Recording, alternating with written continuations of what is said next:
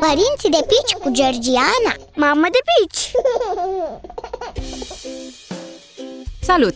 Îți vorbesc astăzi despre cum te poate schimba un copil. Fie că ne dăm sau nu seama, venirea pe lumea unui copil ne transformă, într-o măsură mai mică sau mai mare. Unele mame devin mai sensibile, altele mai puternice, unele mai răbdătoare, altele mai nervoase. Unii tați își descoperă instinctele paterne, devin mai iubitori și mai atenți. Alții se frustrează gândindu-se că au un rol limitat în creșterea copilului. Eu clar nu mai sunt cea care eram înainte.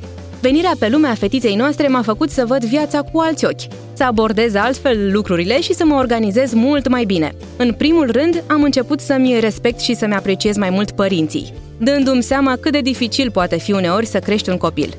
Programul unei mame care are grijă singură de un bebe poate fi destul de încărcat, astfel că am fost nevoită să încep să mă organizez mult mai bine. Odată cu asta am renunțat și la perfecționismul care mă făcea să amân multe lucruri. De asemenea, mândria de a fi mamă m-a făcut mai hotărâtă și mai directă. Nu în ultimul rând, învăț să fiu recunoscătoare și să mă bucur de lucrurile pe care mulți le consideră mărunte.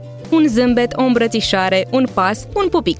Pentru că atunci când toate astea vin din partea copilului tău, ești cel mai fericit. Nu crezi? Pe data viitoare!